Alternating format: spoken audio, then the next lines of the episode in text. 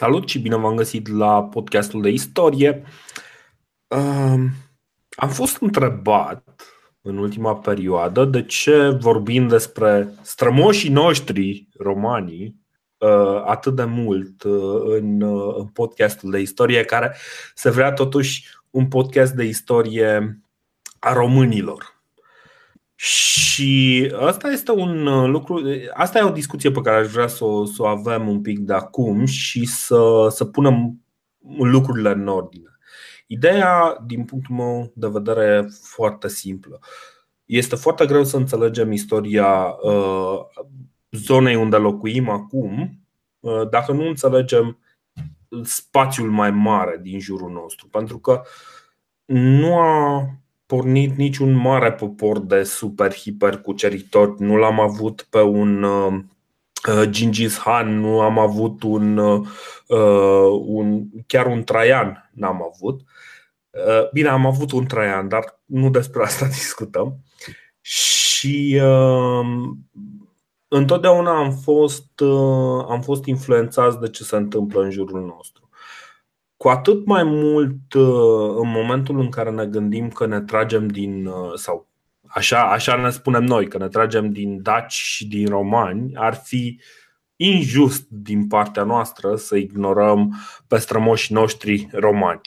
Așa că uh, în acest podcast o să um, accentuez că strămoșii noștri romanii sunt cei care se luptă, de exemplu, cu cu Afric- nord-africanii pentru dominația în uh, bazinul mediteranean, uh, la fel cum tot strămoșii noștri uh, romanii vor începe, vor pune primii pași în, în zona Greciei, în Iliria și în alte locuri foarte frumoase.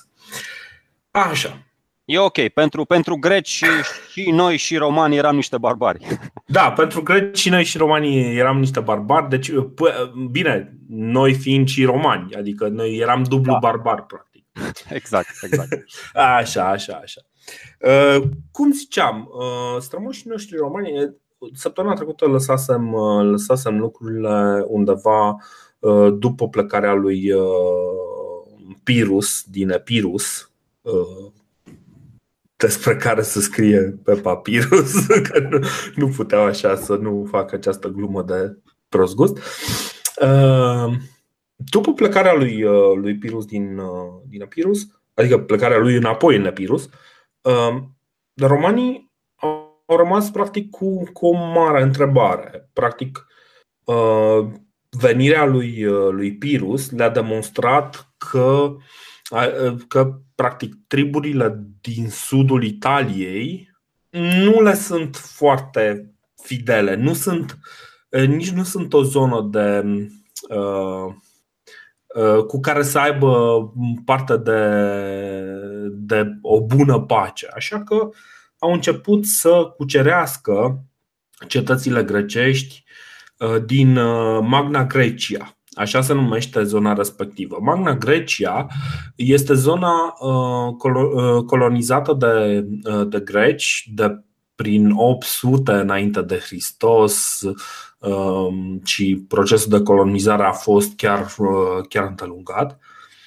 Și se referă la toată acea zonă litorală din, din sudul, din sudul, um, din sudul Italiei, Uh, începând de la Napoli, mergând în jos uh, pe, pe malul, uh, malul mării, până practic urmând conturul cizmei și urcând poate până chiar la Bari. Nu mai știu sigur dacă Bari era da, dacă vă uitați pe o hartă, este exact bombeul și tocul cismei italice.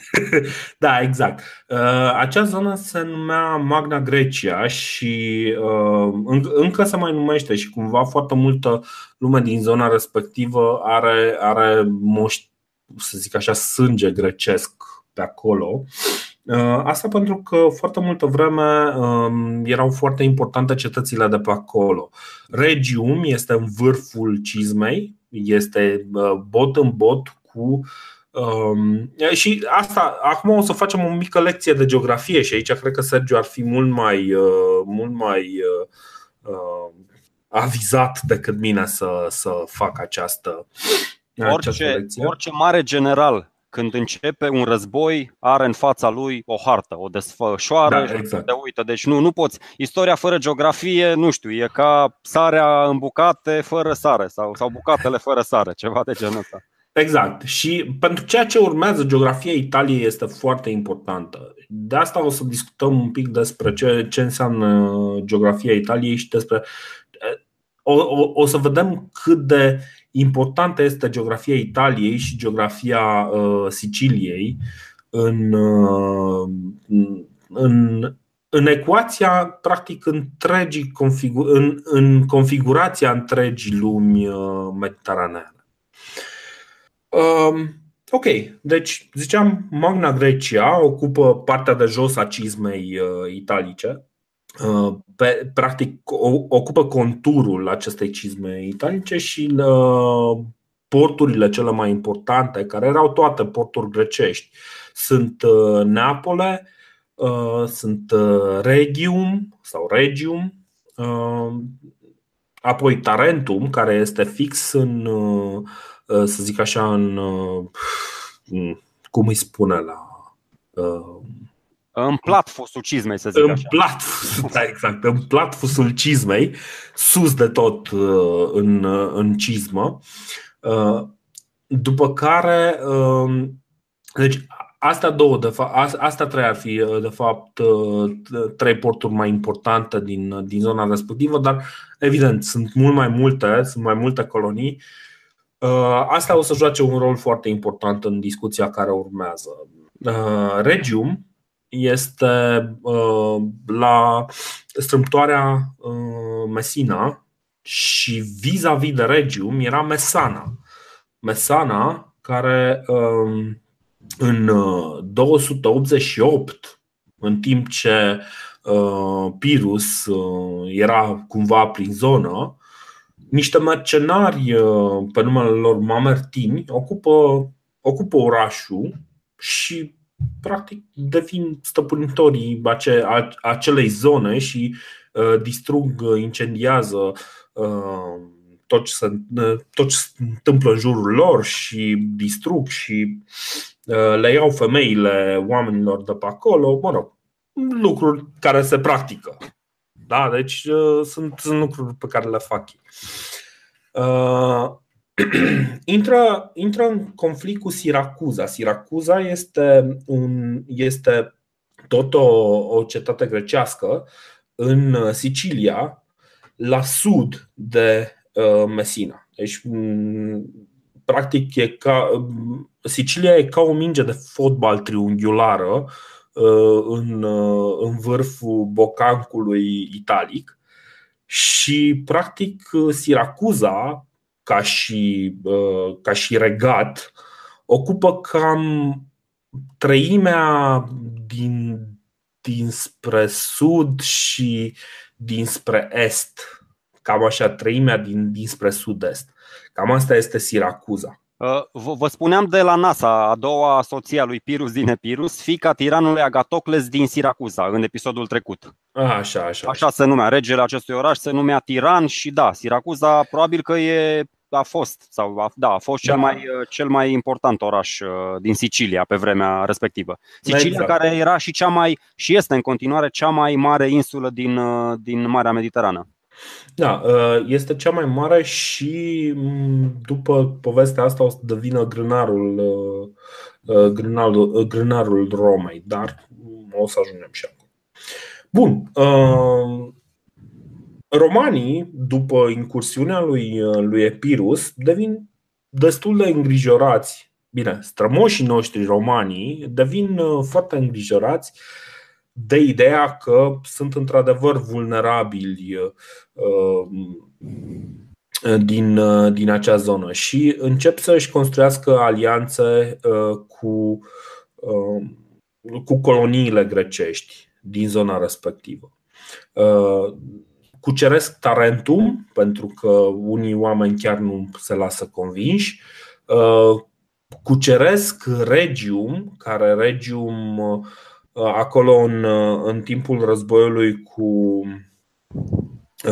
cu Pirus, Regium fusese ocupat de o garnizoană de dezertori și pedeapsa pentru, pentru dezertori respective a fost uh, groaznică. Undeva prin 271 uh, reușesc să cucerească Regium, înainte reușesc să, să cucerească Tarentum și practic să, să înceapă să, să, să zic așa, să domine întreaga, uh, întreaga zonă de sud a Italiei dacă e să ne facem așa o imagine, Roma, în momentul ăsta, nu stăpânește, pentru că este foarte impropriu spus că stăpânește.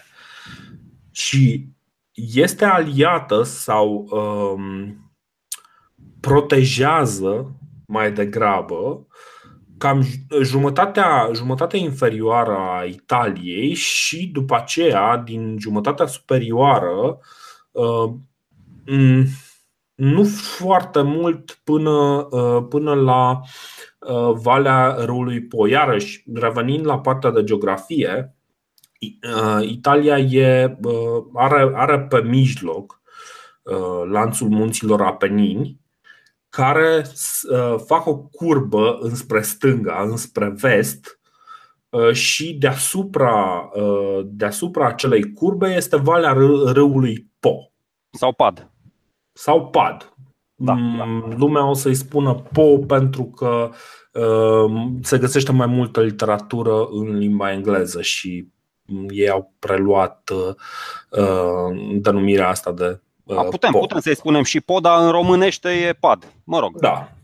Ok. Uh, ideea, ideea fiind că această vale a râului uh, Po, iarăși insist pe denumirea asta că e mult, e mult mai ușor, uh, să, să o folosesc pe asta.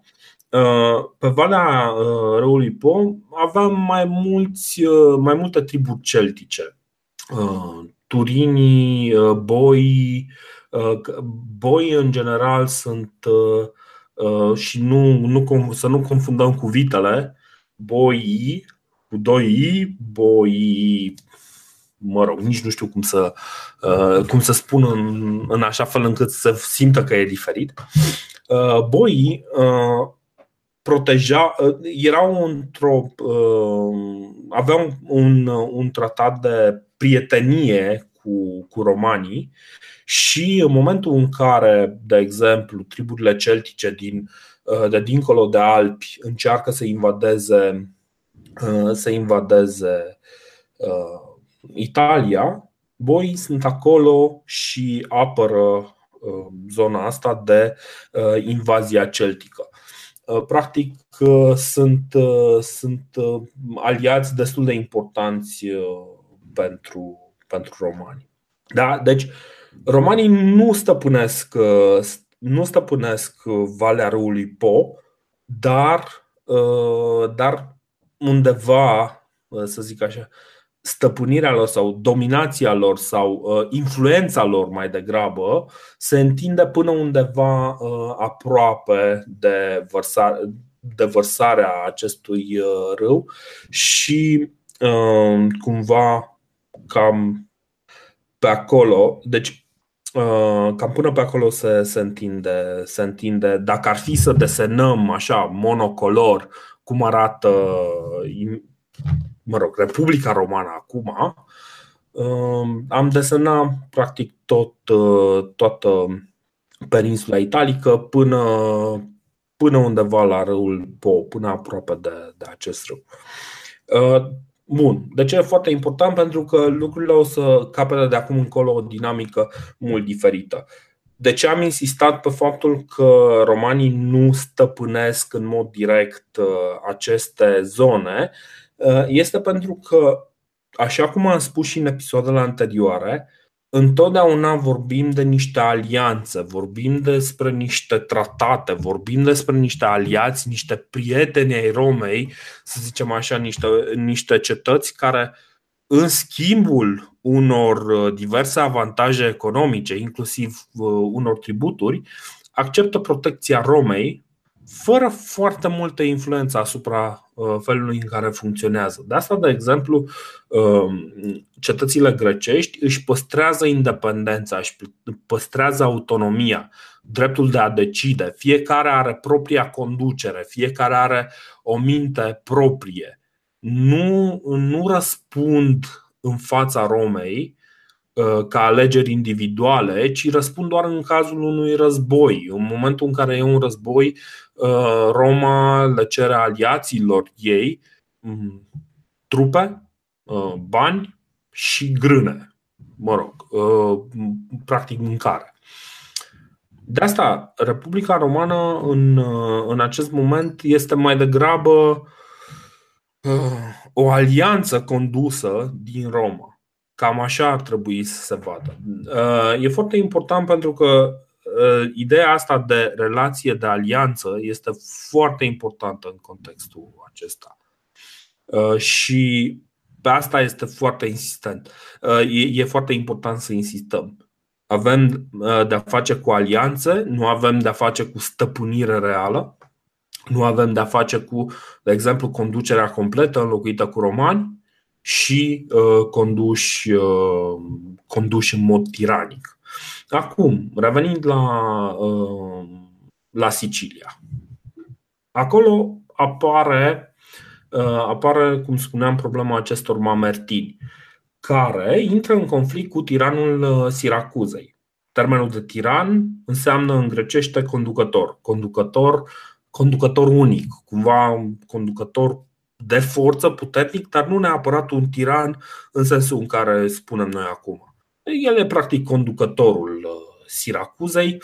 Uh, Hiero al doilea, care îi înfrânge pe Mamertini și Mamertinii, cumva speriați de puterea lui Hiero, trimit, uh, trimit niște cereri de ajutor către cartaginezi și către romani. Acum, în timpul conflictului cu Pirus, cartaginezi și romanii erau aliați. Numai că Pirus, prin 275 parcă, s-a retras din, uh, uh, din zonă și relațiile dintre cartaginezi și dintre romani au devenit din ce în ce mai, uh, mai încordate. Lucru care nu era vizibil, de exemplu, pentru mamertini.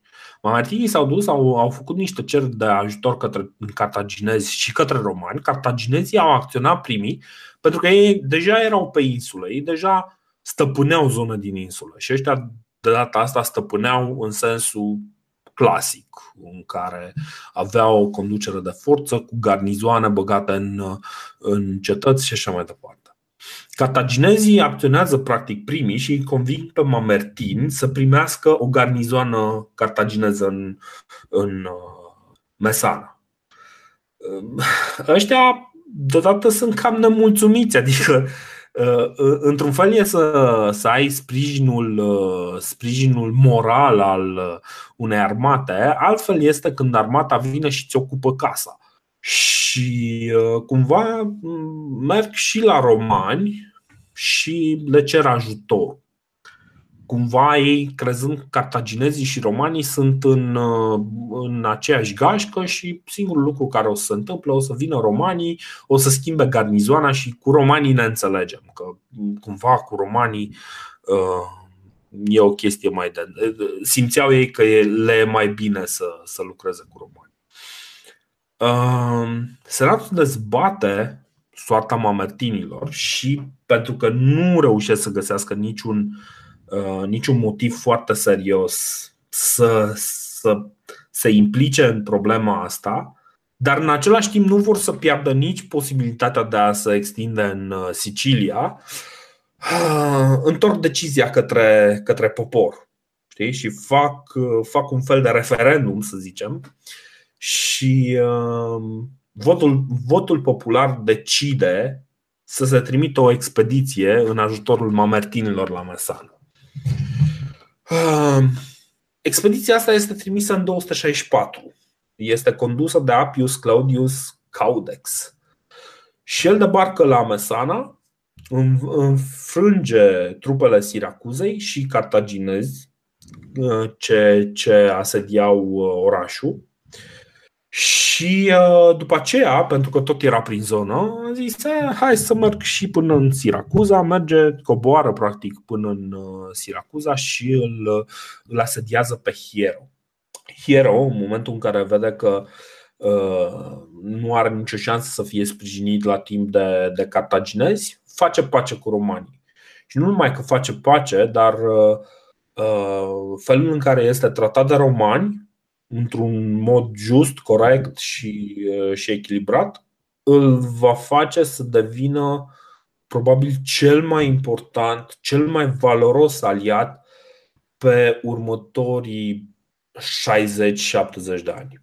Cam 60 de ani, parcă uh, Hero moare undeva în 200, nu mai știu cât. Uh, chiar îmi scapă când moare Hero. Dar ideea este că uh, după, după ce fac pace, Hero cumva rămâne un, un adevărat prieten al, al Romei și continuă să sprijine Roma în, în toată Uh, povestea care va continua, uh, uh, care va decurge de aici. N-a fost chiar un tratat de pace, adică a fost negocierea a început înainte să ajungă armatele în Siracusa. Practic nu a fost asediat orașul, dar Hiero a văzut oportunitatea asta a alianței cu Roma ca fiind tot așa un, un plus masiv pentru, pentru orașul lui și atunci a, a luat decizia să, să se înfrățească cu ăștia.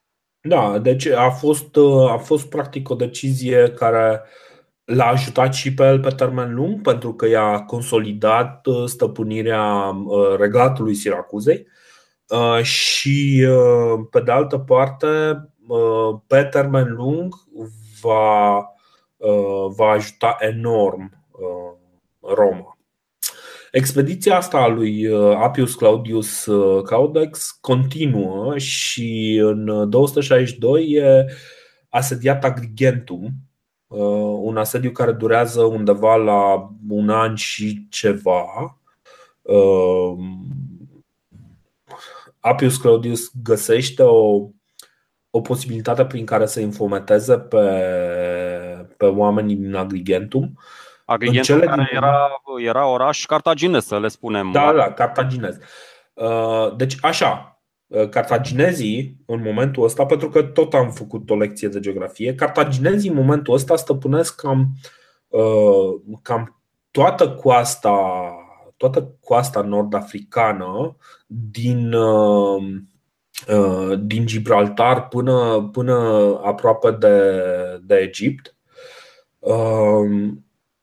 Stăpânesc o parte din coasta mediteraneană uh, a uh, peninsulei iberice, uh, stăpânesc Corsica, Sardinia și o parte din, o parte din Sicilia și insulele dintre Sicilia și, și Africa de Nord.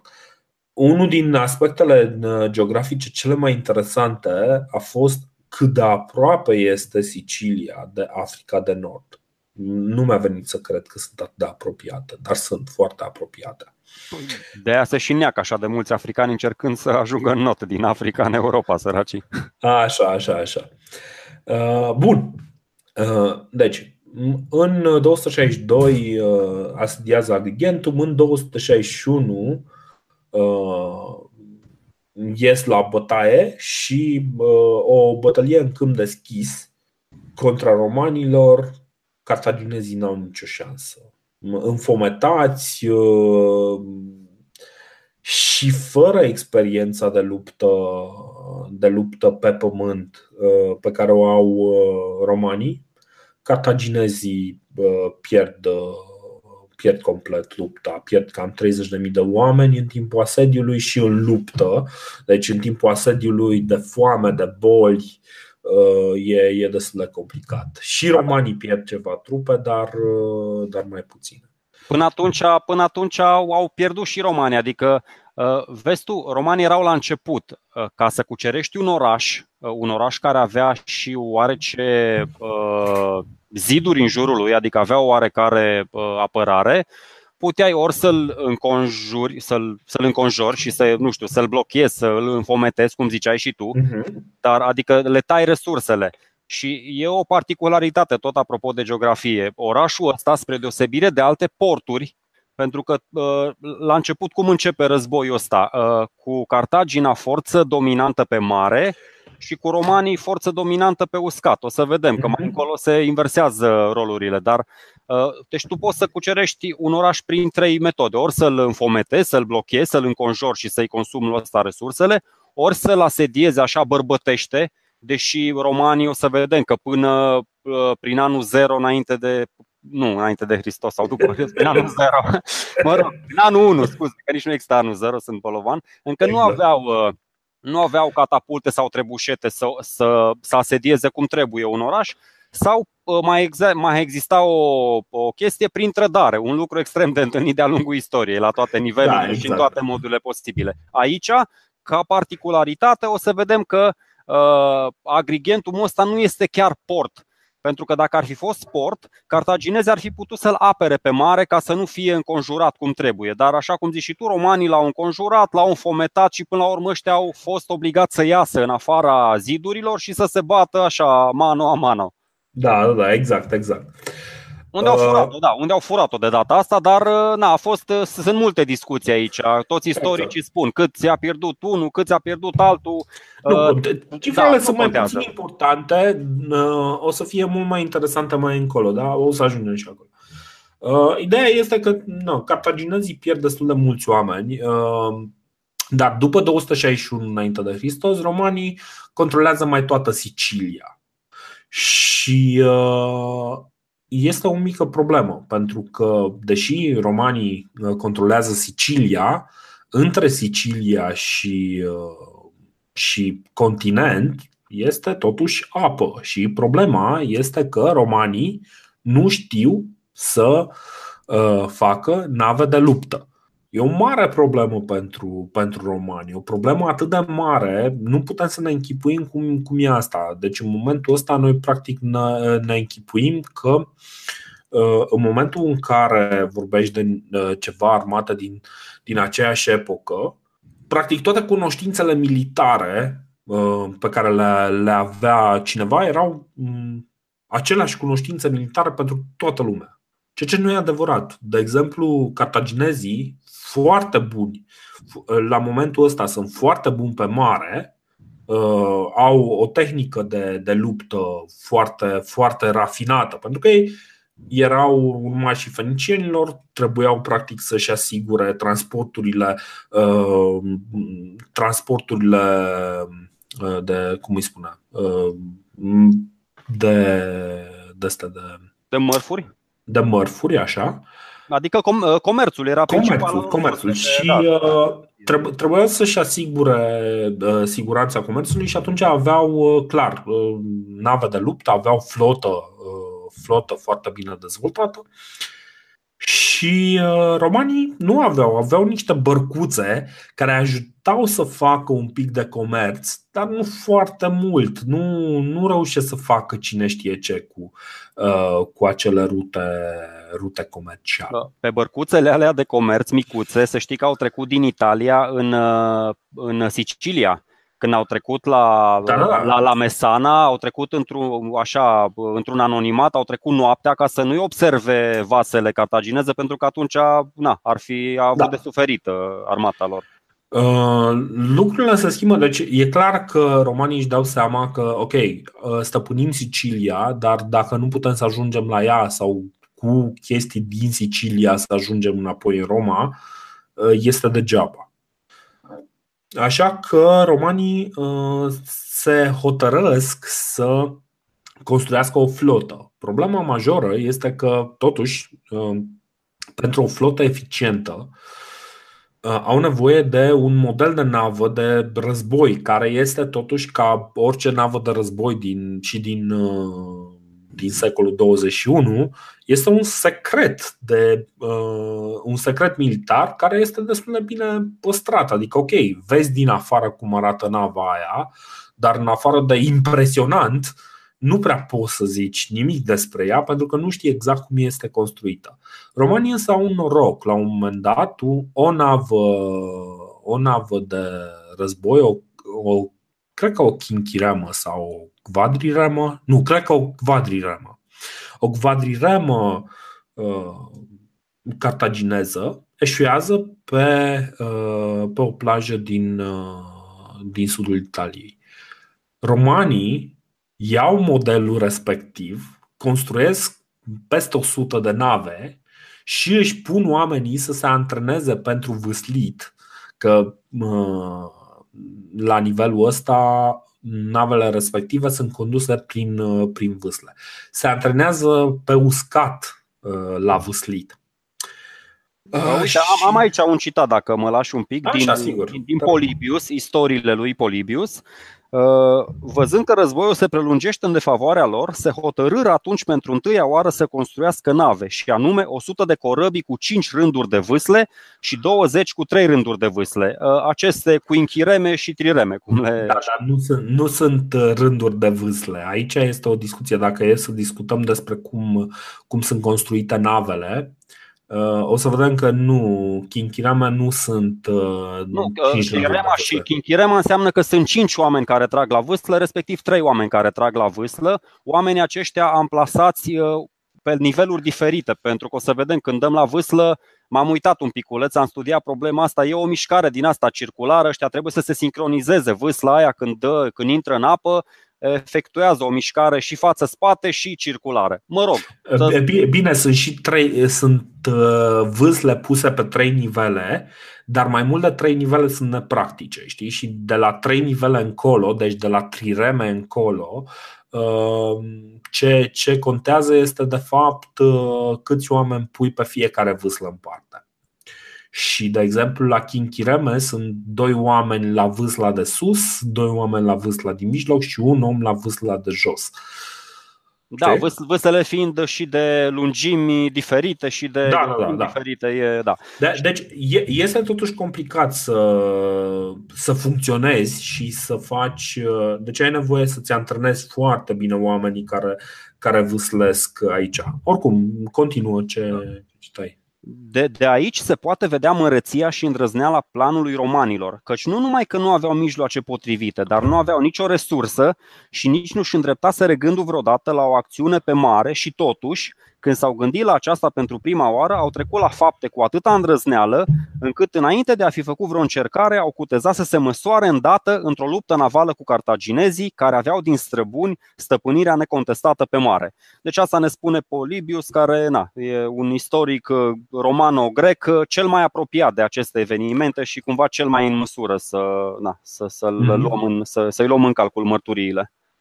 Da, uh, ideea este că reușesc în cele din urmă, pentru că într-adevăr sunt, uh, uh, sunt, sunt și ei cumva interesați uh, să devină mai buni uh, pe mare, reușesc să obțină primele victorii și uh, cel mai interesant este că pentru, a, pentru a-i bate pe, pe cartaginezi, schimbă un pic datele luptei.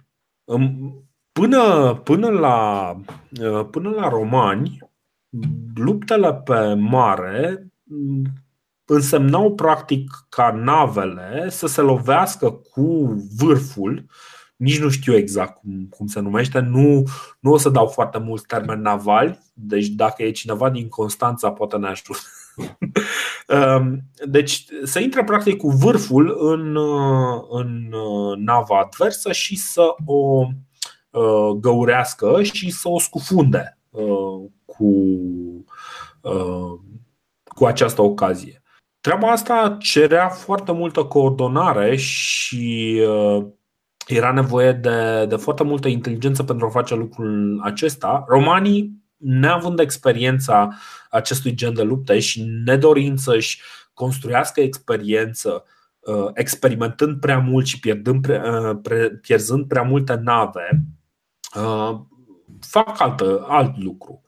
Își pun o piesă foarte mare din bronz uh, la capătul unei punți pe care o țin ridicată. Când se apropie de nava adversă, dau drumul la puntea respectivă. Piesa aceea uh, din, din bronz foarte grea, corvus îi spune, intră în, în puntea inamicilor și se fixează foarte bine, navele rămân, rămân bine ancorate și um, reușesc să trimită în momentul respectiv oameni să se bată ca și cum ar fi pe uscat acolo unde romanii se descurcă mult mai bine decât, uh, decât uh, cartaginezii și odată cu apariția acestui corvus, romanii încep să câștige bătălii navale după bătălii navale. Cred că se numește boarding asta, deci faci boarding când uh, prinzi nava da, cealaltă. Da, bine, deci Corvusul clar câștigă bătălii navale pentru, pentru romani, dar o să vedem, creează și probleme. Uh, ideea este că România atacă și cumva foarte scurt uh, că ne lungim un pic prea mult.